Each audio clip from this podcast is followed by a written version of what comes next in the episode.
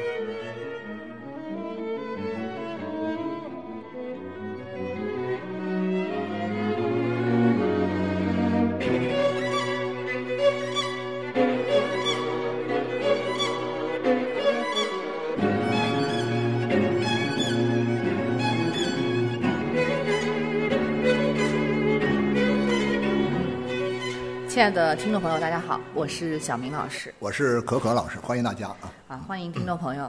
柯老师，这两天呢，就是有一个著名的作家，对，就是一个文学家，对，啊所以大家可能也猜到啊，了。米兰昆德拉去世，对对啊，，前前两天刚好七月七月十二号七月12对十二号号去世，嗯七月十二号呢，活了九十四岁，对，还是很长寿的，还是长寿，不错不错不错，我差不多经历了咱们这个时代的大半个。对对啊，一九二九年出生的，就是啊然后在一战以后，然后很快马上就来了个二战，二战嗯二战之后就大量的就这样一个冷战啊，就是这个铁幕时代哈，对一个冷战。后来因为他又去了这个法国，进入了一个我们讲到的这个全球化的时代，嗯，他就进入到了一个互联网的时代。我们刚才这个音乐啊，刚才还没来得及这介绍，音乐哈很好听啊，有点这个波西米音乐是亚的，是啊，是？这个音乐是他，对对对，没错，就是一个捷克作曲家捷克亚拉切克哦。亚拉切克。亚拉切克的作品呢，在昆德拉的书里面呢，反复被提到。哦，是评价很高的，评价特别高。我们这边稍微老一点的，以前在读过这个米兰昆德拉的书的人呢，嗯其实更早就知道了亚拉切克。嗯嗯。呃，我也买了不少亚拉切克的这个唱片。我们今天听的是他的他的什么呢？他的这个一个四重奏，你能能听得出来，它啊是他的一个室内乐，呃，是弦乐四重奏。弦乐四重奏它有两首弦乐四重奏，然后这是第一首，嗯，的一个第一个乐章开头的一个部分。嗯然后呢，这个米兰昆德拉呢是特别推崇他，他认为这个四重奏亚拉切克的顶峰是这两首啊弦乐四重奏。我觉得这确实是啊很好听。他说这个什么，他的全部的表现主义都在其中得到了最完美的集中的体现，这是极丰富的种种激动的展现，没有过度的，令人晕眩的紧凑，啊，将柔情和粗暴、疯狂与平静相对照。啊，你能看到，就是在这个哎，他里面，这描述的非常描述的非常好啊！我们刚才听这个音乐就有这种感觉。看它这个音乐是什么呢？激情啊，很然后也会有变化短促的，对神经质的，但是呢，你又会觉得啊，挺优美的一方面古怪的那种抽筋儿似的那种神经质的东西，它也有；但另一方面，哎呀，好家伙，这个柔美的一塌糊涂的东西，它也在。对，而且他能听出一些民族风情。有呀有民族风情，对所以我就说他有点东呃中波西米亚的中感觉欧这个地方的一种民族的对，有有点民族风情的那个呃调性在。没错没错没错对，所以就挺迷人的这个曲子。对那其实我们今天从这个曲子讲起呢，是一方面我们要聊米兰昆德拉，嗯啊，他很推崇这个雅拉切赫的这个这两首对呃弦乐四重奏。嗯另外一方面，其实我们主要还是想要聊一下，就是米兰昆德拉，包括他背后所在的这样的一个时代，包括对捷克。还有衔接到我们今天的人应该怎么去面对这个世界吧。其实我觉得根本的问题是这个问题。对，因为讲到米兰昆德拉，大家通常都会讲到那一部非常非常出名的作品，对对对，对就不能承受的生命之轻。对，也翻译成生命中中不能承受之轻。对啊，更早的时候的，最早我看到作家出版社的这个作家参考丛书，那是八十年代韩少功翻译的，就是生命中不能生命承受不能承受之轻。昆德拉在中国产生广泛的影响，并且呢，慢慢的捕获了一众文青，文青啊，就是从这本书开始。对呃，我就那时候也是被他捕获了。他是这样的哈，就我也觉得有点像亚兰切克的音乐啊，啊呃我就觉得是这样的，他忽然跳跃啊，忽然跳跃，然后呢，东东一榔头西一棒，你我真的是这样。然后呢你云里雾里，你不知道他说什么东西。但是呢，他们某些又挂着现实里面的某些经验。是的。但是呢，当你想要在这个现实生活中的经验里面沉下去的时候呢，他又把你又把你跳，又又拉着你跳出去，对他跳出来弄得你真是感觉到一种什么漂浮不定的感觉。对那我说，对。应该你要是有这种感觉呢，还真是读懂他的找到了也很难读懂。我记得他这个书一开头就在讲就在讲尼采，啊，讲尼采啊，讲就讲尼采的一个什么哲学，就是一个哲学概念，叫永恒什么永恒轮回，永恒轮回，对对，永恒轮回，对，哇，那个概念。好复杂，很复杂的吧？然后对刚才又跟你讲这个什么托马斯他们的那种这情色故事啊，对对那种就是，然后最后又蹦出了很多的这个政治的这样一种什么政治的这个事件的这个大的背景的东西啊，他另外有一对儿那个就是呃萨宾娜是吧？对对对对，没错。对，那那那那个所以这样一说的话呢，我就会觉得说，今天我们其实一直到今天，从八十年代后期，嗯，一直到现在，就是米兰昆德拉在我们的生活当中，其实一直把这个读小说的人，把看文学的人呢，文学爱好者，分成了两个阵营。啊。啊，有一个阵营呢，就是特别的像喜欢他。我这种，就是特迷他，哎，觉得他啊。给我带来了一种全新的一种文学经验，嗯嗯嗯，啊，然后呢，并从中受益，嗯，他真的给了我很多的启发。我跟你说实话吧，或者说也跟各位的社员朋友从分享从实招来，从实招来什么呢？就是说，其实他的书正儿八经我只读过完整的，从头到尾一字儿一字儿读的，其实就读了这个《生命中不能承受之轻》啊我读的是作家出版社那个版本，嗯，其他书哈，我没有一本正儿八经的读完过的。但是呢，我其我是把其他他所有的书，在不同时期里面买到了他的其他的所有的小说，比如说断断续续读，都是东翻翻西翻翻，东翻翻西翻，我把它当成一本书来读，你知道吧？我是这种读法，所以说他就是有一个这样的感觉。我觉得，我觉得我这个方我这个方法读它呢，可能跟另外我刚刚讲讲的另外一批人来读他的这个作品的这些文学爱好者啊，不太一样，不一样的地方。那些文学爱好者呢，他也是这个习惯性的一种文学阅读的方式。嗯。啊，当他拿起一本小说来的时候，他总是想到啊，这个小说里有一个很棒的故事，啊，然后这个故事里面有一个人物的这个很吸引人的一个他的一个人物的一个命运，嗯嗯啊，然后这个命运呢可能会把你啊跌宕起伏，可以把你抓住，然后呢再高级点呢，就从这个故事到人物的命运，然后背景时代再到这个时代背景各种因素综合起来，就会达到第三个层面，就是你还能够得到一些人生的启示。对对对，我我其实第一次读《生命中不能承受之轻》，就是在九十年代初期啊，也是把它当做小说和故事来读。对对对对对。但讲真心话，这个小说这个当做一个故事来读，读下来，其实你有时候是会觉得它确实是不咋地。对对对对对是很然后你就会说他评论这么高，然后大家都这么推崇，就是你、啊你其实蛮困惑。我那个时候是会有这种感觉。现在还有很多人就是这样的。我我发现，那昆德拉一去世之后啊，你以前你可能慢慢的淡忘的很多东西啊，嗯，它就浮现出来了。米兰昆德拉的这个高潮部分是什么呢？是从九零年代到一零年代这二十来年时间。对对对对一零年代以后，这十来年呢，基本上没有什么太多的人读米兰昆德拉。对，因为后来大家都觉得他有点烂大街了，对对对对因为大家都都把它当故事读嘛，读到最后觉得他就是最后他就只在什么呢？就在每年说哎呀要评诺贝尔文学奖之前，大家又会提到他。啊啊啊，但是这次他一去世之后，很多人一出来就会发现，好家伙不得了，原来有这么多他有这么多读者，但这个读者分成两个阵营，其中那个阵营呢，就是就说米兰昆德拉其实是一个包括以余华为代表的啊啊，余华为代表的，余华说米兰昆德拉是三流小说家，啊是个三流，因为他不会讲故事嗯嗯嗯啊，他认为这个米兰昆德拉就在这讲道理。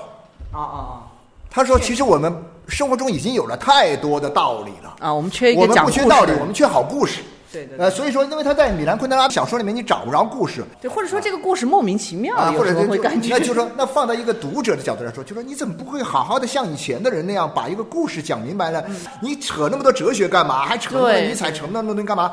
你没必要扯，你就给我把他们的故事这个啊，刻画他们的心理，塑造他们的形象，表达他们的这种困惑迷茫，都可以。这类读者一定会非常失望，因为他根本就不是。然后现在很多人，所以呢，他一去世就出来说啊，其实我以前读过他的书，根本不行，我发现他根本不像有些人说的那么好 啊，如何如何，他这作品那那个根本就不那么回事儿，呃，这个叫什么，连讲故事都讲不了，嗯，就好像似乎说啊，小说就是只有讲故事这一条套路嘛。嗯，所以才说，我觉得他不是一个严格意义上的小说家。那那就说，那难道不是一个不会讲故事的人就不能写小说了吗？嗯那你说乔伊斯讲了什么故事？你告诉我。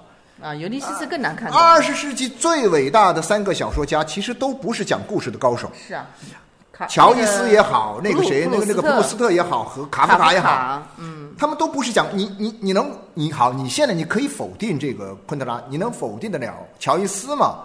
你能否定得了那个普鲁斯特吗？你能否定得了卡夫卡吗？对，那但是啊，这事儿我们就不讨论了。但是我始终想要聊一个事儿是什么呢？就是说他的东西其实里面，因为很多人被的这个故事这个迷障，嗯，所阻拦，对，呃，因为没有找到故事就放弃了去阅读，然后呢，只是皮毛的去听一些公号写的文章量。对他说三道四，然后呢，又因为是余华老师也说了这个观点啊，如何如何，那就忽略了它的存在。那我觉得这样其实是很可惜的，非常可惜。对，因为啊我自己的一个体会呢，就是我最开始，当然那时候也年龄比较小，啊确实是把它当做小说故事来看。那当然看完，我我也刚才也说了，有点失望。嗯。但是后来事隔很多年，也就是可能前些年吧，啊，我又看了这本书。啊，又翻了一下，重读了一下。对，呃没有完整翻完，但是我我就因为我一开始看他从理财讲起，我有时候也好奇他 到底要干嘛。对，想干嘛？这很奇怪，讲一个爱情故事三角恋，他干嘛老老提对这个哲学的这些东西？而且这个名字“生命中不能承受之轻”，其实是非常有一个哲学意味的探讨。有哲学院。对，所以后来我就看明白，他这个其实是更多的是像一个思想实验。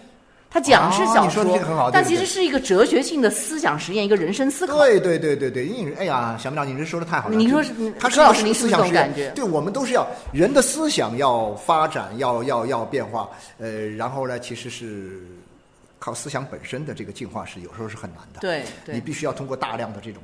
就跟我们讲科学的发展，你要通过大量的实验实验一样对那文学思想也是有实验的。对，所以托马斯是他的一个实验实。是是个实验品啊。对，是是他的一个，是他塑造出来的一个思想实验品。列的作品里面，其实都是实验品，就好像说，就类似于像那个薛定谔的猫一样哦啊，我们讲的薛定谔的猫是一个思想实验 啊，是吧？是一个思想实验，其实都是思想实验。那你要把这样看，那乔伊斯的东西也是思想实验的也是一种思想实验啊。然后那个普鲁斯特也是一种思，呃卡夫卡也其实是你看，我对觉得要从这个角度来看呢，它就很有意思，而且恰恰有趣的在哪里呢？就是说，嗯昆德拉他认为小说有三大敌人，第一个敌人是什么呢？第一个敌人是不会笑。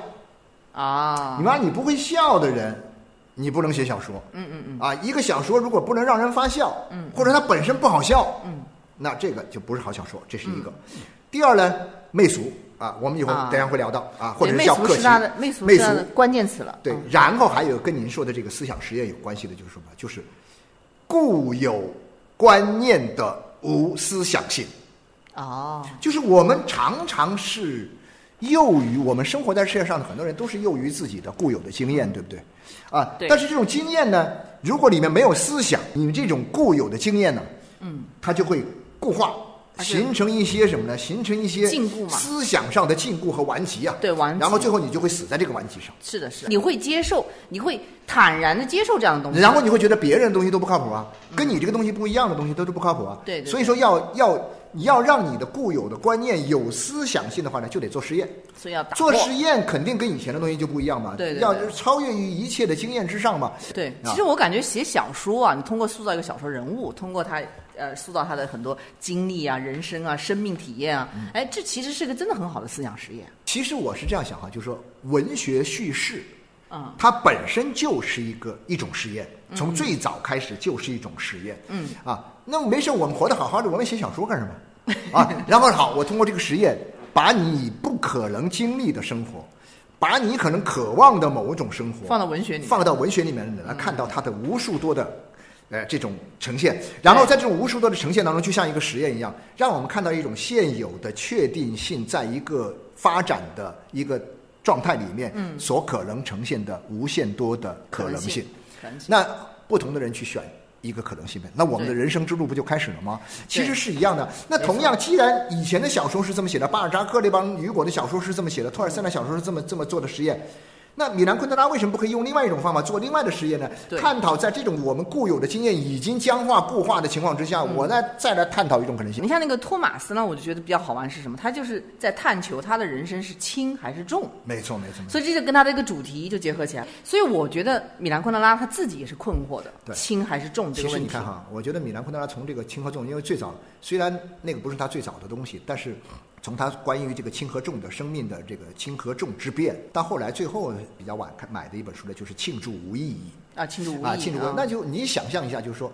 他一直在探讨一个轻和重的关系，那么也就是说，在传统的一个经验里面，啊。我们总觉得说，一个重的东西会会压迫我们，嗯啊，我们人生生活在这世界上，我们常常被很多的负担呐、嗯嗯重压呀，什么几座大山，各种各样的压力山大的，东西，所以我们压得希望们轻一点喘不过气来。啊，我们希望轻一点。那我们就会很本能的希望轻一点，对不对？对所以在传统的那个文学和文化里面，我们永远是在追求这种轻的东西。对轻盈的，那、轻盈的东西，因为在重的重压之下，我们通过轻盈的东西来缓解我们生命的压力感。对啊，然后在这个里面，但是呢，到了米兰昆德拉时代，就他就发现什么呢？原来这些轻的东西其实更难受了，对，更吓人了。它是引向了一种就是说啊，虚无和无意对对对对。然后你你这个时候，我觉得我们中国人，其实我在八十年代的时候，我最早看这个小说的时候，我真的还没有感觉到啊，我也没感一个虚无的东西会压得你喘不过气来。对对对，他这个但他这个是米兰昆德拉他这个时候开始，我我我到后来我才对有这种感觉。我也是，我觉得觉得他的洞见力很强。啊，动静。然后呢，这个轻和重的关系，但是他就会讲了，哎呀，我们其实有很多东西啊，是生命中的东西是什么呢？重的东西固然很很要命，但是那些轻的东西其实是更可怕的东西，它可能会压得我们的，把我们的生命压垮。所以呢，我们就要去什么呢？我们就要去在这个里面去找到我们的一个出路。啊，对对对很多时候，但是在找其实就是寻找人生意义。寻找人生，但是在寻找人生意义的时候，你就会发现有很多的不同的寻找的方法和套路。那么，我觉得就说米兰昆德拉的作品呢，它其实有一个很重要的地方，我个人感觉就是，它告诉了我们一条大家认为可能是挺好的路，但其实是一个歧途、啊。啊，就是这个克奇之路。或者说媚俗之路，对啊其实他讲的这种媚俗和克奇啊，其实刚刚讲到了，他只是作为小说的三大敌人，其实也是我们生活在现代社会里的人的人人的生存的三大三座大山嗯。之一啊。他这个媚俗和客气呢，在他小说里面，就是我们刚才讲这本小说《生命中不能承受之轻》。嗯，这本小说里面其实是频繁的提到了这个词。对然后国内很多翻译就是把它翻译成媚俗，但是也有人有不同的声音，认为他应该是直接翻他的这个德文，对，就是客音译气。叫克奇，对，啊音译就是客气叫克奇。但是确实，我原来看的版本里面是翻译成媚俗的。对，我一直在想，就这个克奇啊，它其实和以前被很多人说成是可能翻译错了的这个媚俗，嗯，其实这两个东西其实是一个东西，是一个东西的两面儿，有相相对的关联性，对对对对对对，有一定的关联性。有关联性。有对我后来也思考过，对啊，有一定的关联性。看看，就是说从哪个方面来看，得看从哪个方面来看。对对，是因为你看他在讲这个媚俗的时候呢，就是他最典型的一点，这种媚俗它实际上就是一种，呃，集体式的感动。对，集体感动，对对，就好比说他讲的那个呃最有名的就是两滴眼泪嘛。啊，两滴眼泪说，啊对，两滴眼泪就是在不能承受的生命之轻里面，他提到了这个两滴眼泪，就是你你大家一起都感动了，这时候你也流下了感动的眼泪。对对对就像我们原来有有一两句这个广告词说的，就是你总总有一种力量让我们泪流满面。啊对对对，这就是典型的典型的从米兰昆德拉角度来分析，就是媚俗了。他其实他是那种媚俗，所以呢，简单的说，这种媚俗呢，应该就是所谓的媚俗这个意思是什么意思？就是说一个个体去迎合迎合大众的啊、或者说是响应和迎合大众的这种趣味，或者说一个个体去响应某种集体的号召，对对对对对然后呢，真心的融入到这个集体当中去的。对对对，啊，这种情况就是一个既是狭义的又是广义的一个媚俗的概念。媚俗，而且这种集体的概念，它会比较也是往这个崇高感上走的，那肯定是往，因为集体的东西肯定是宏大的、宏大的主啊题崇。高的、对波澜壮阔的，对对对对啊时代的洪流滚滚向前，是不是？一定要有这样的感觉。对然后咣，你一下进去之后，哇，你简直不得了啊！你嗨的不行啊！对对那然后呢？那你还没有进去之前，你就要琢磨、去观察，然后呢，一看，哇，哟，这个好，因为大多数人都往这个方向走，嗯你肯定要往这，这有安全感啊，这有嗯归属感啊，是不是？然后你就进去了。这个呢，本质上就叫媚俗。就是媚俗。就是一种媚俗。那么你从文学上来讲也是这样的。我写什么东西？我现在呢很多的公号的文章，写这种公号文啊，啊写成新媒体，不都是在媚俗吗？都是这个，哎，大众的趣味是什么？嗯，大众的趣味是什么？我就按大众的趣味来写，我就混在一起，然后哇靠，十万加，哇，我疯狂转，在新闻传播领域里面，这个媚俗用法是非常非常常见的，对，很常见的对，。因为它非常具有感染力嘛，这是长期以来人类的一种生存方式当中的一种基尤其在现代社会之后，对对对现代社会所以媚俗其实是现代性的一个具体表你现。就包括像什么呢？就这种媚俗里面，包曼啊，啊包曼写的这个，嗯包曼写的这个，就是他写了一本关于现代性的书《现代性与大屠杀》。嗯，就是很多人说，我天哪，怎么可能把现代性和大屠杀联系在一起呢？他就说，哎，他只是探讨了一种可能性。为什么屠杀以前屠杀只是杀一两个人，杀几十个人已经很费劲了，对对对，现在。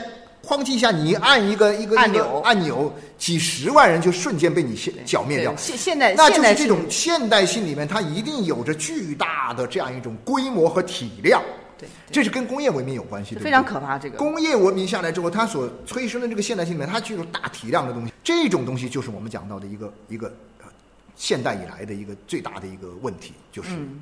我们人在要去摆正这个轻和重的关系啊，寻找生命意义的过程当中啊，那我们可能是就是往另外一种重上走，就往大规模化啊、大规模的啊、这个大体量的这上面去走啊，我这这认为这是一种出路。你完了我我个人承受的压力，那我融入到集体里面，那大家都分担一点呗。啊，那那我不就轻松了吗？你你理解这意思吧？所以我觉得说，我们今天的人他没有安全感，他被这种生命的重压、很多东西的一个重压压得我们喘不过气来的时候，你就试图去往这方面去走。走的时候呢，你就你认为他会给你减轻你的一些啊一些抵消，或者说减轻你的一些这个负担。嗯。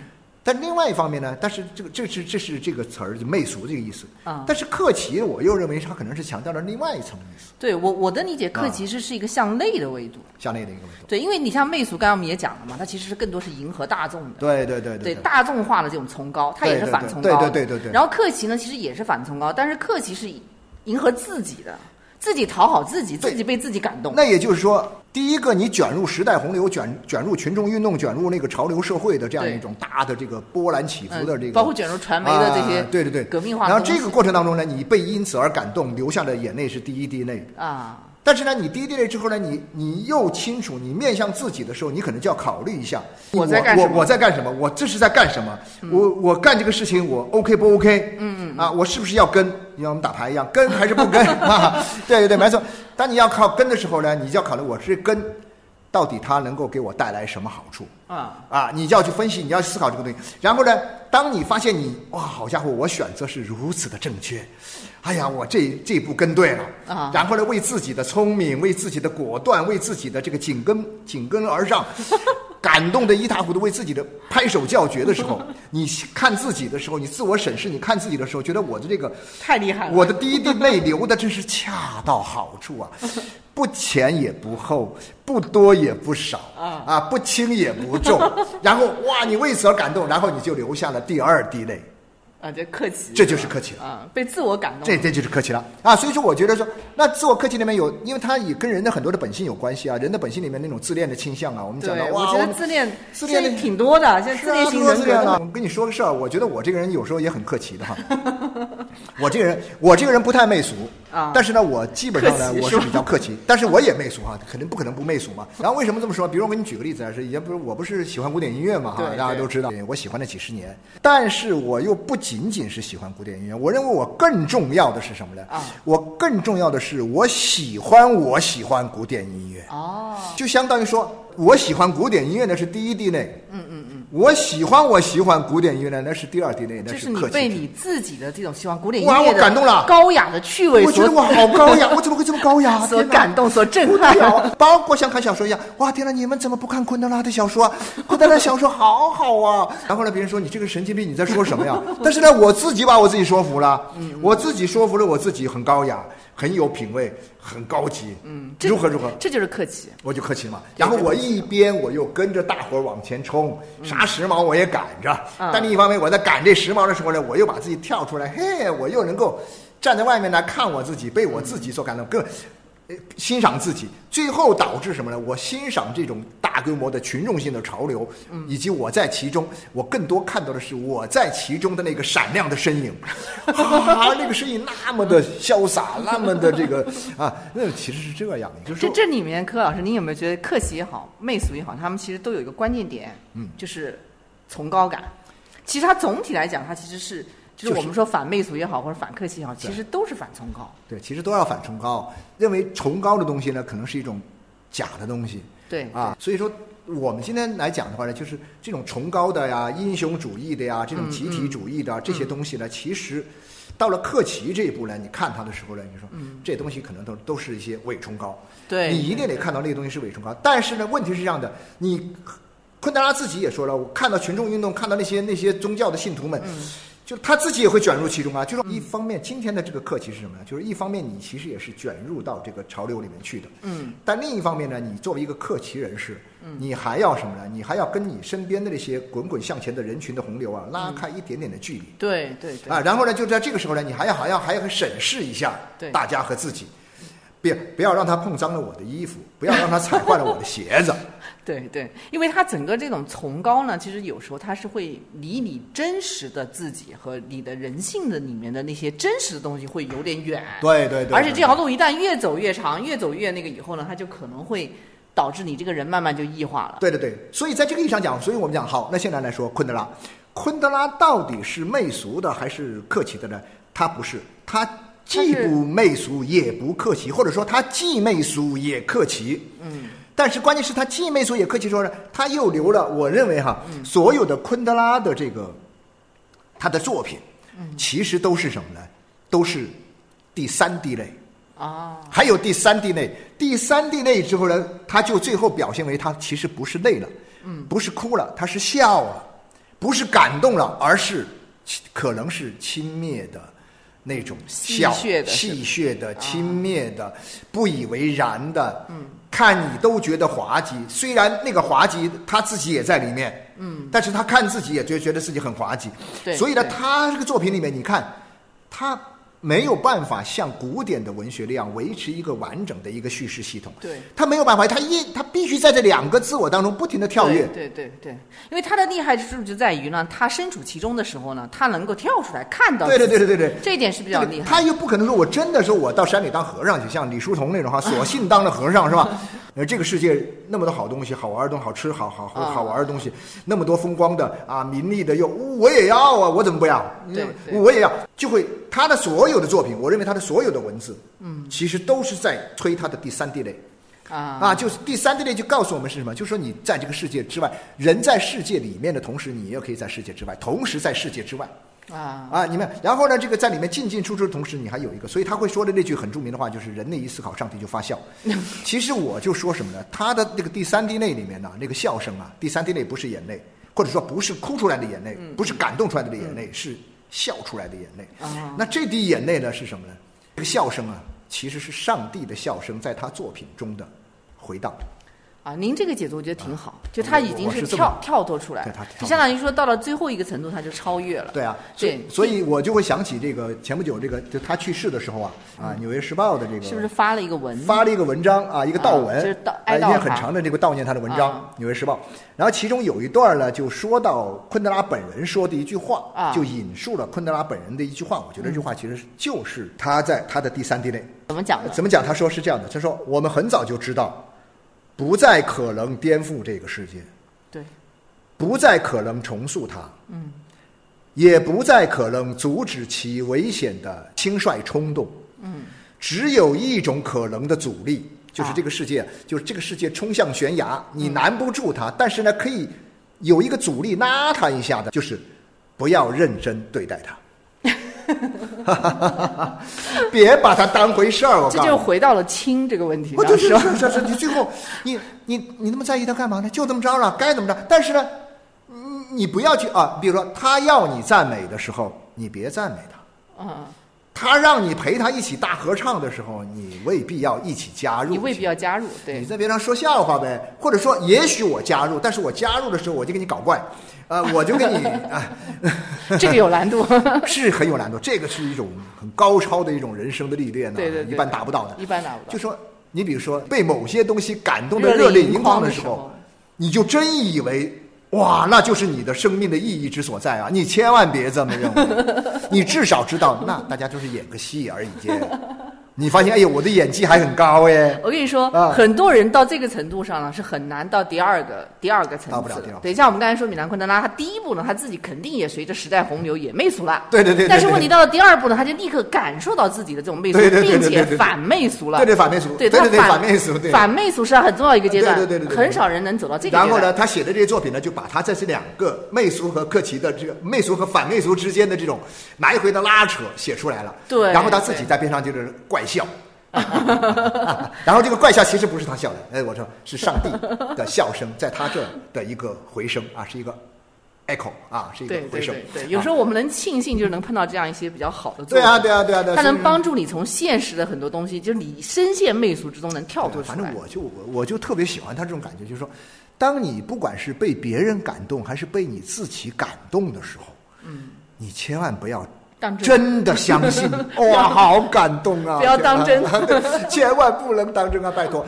但是在这个之外呢，你还有，当然我们讲到人需要有很多东西支撑你自己的这个对对对，情感啦、啊，那你这个东西嗯看，信仰啊那那你自己关起门，自己在家里，自己在家里 住你自己这个象牙塔吧。我我觉得就是这样的嗯啊。但是呢，门外有吆喝，有吆喝，有有有便宜货啊，打折我也得去抢。但是抢完之后，我我我也不会觉得说我得了你多少好处，我要对你感恩戴德啊你明白这意思吧？我来审视。对我审视啊，然后回家我再玩我自己的。我觉得这我我为什么喜欢昆德拉，就是因为这个原因。嗯对而且我也希望大家更多的人也都是能够找到自己跟昆德拉对接的一个很好的这样一个联系点，一个一个联系吧。我觉得其实昆昆德拉的小说看完之后，不能承受的生命之心，你书合上来，你要思考的一个问题是：我应该怎样度过我的一生？对 或者是这样一个哲学问题。然后最后就告诉你，是轻还是重？最重要的是别太当回事儿。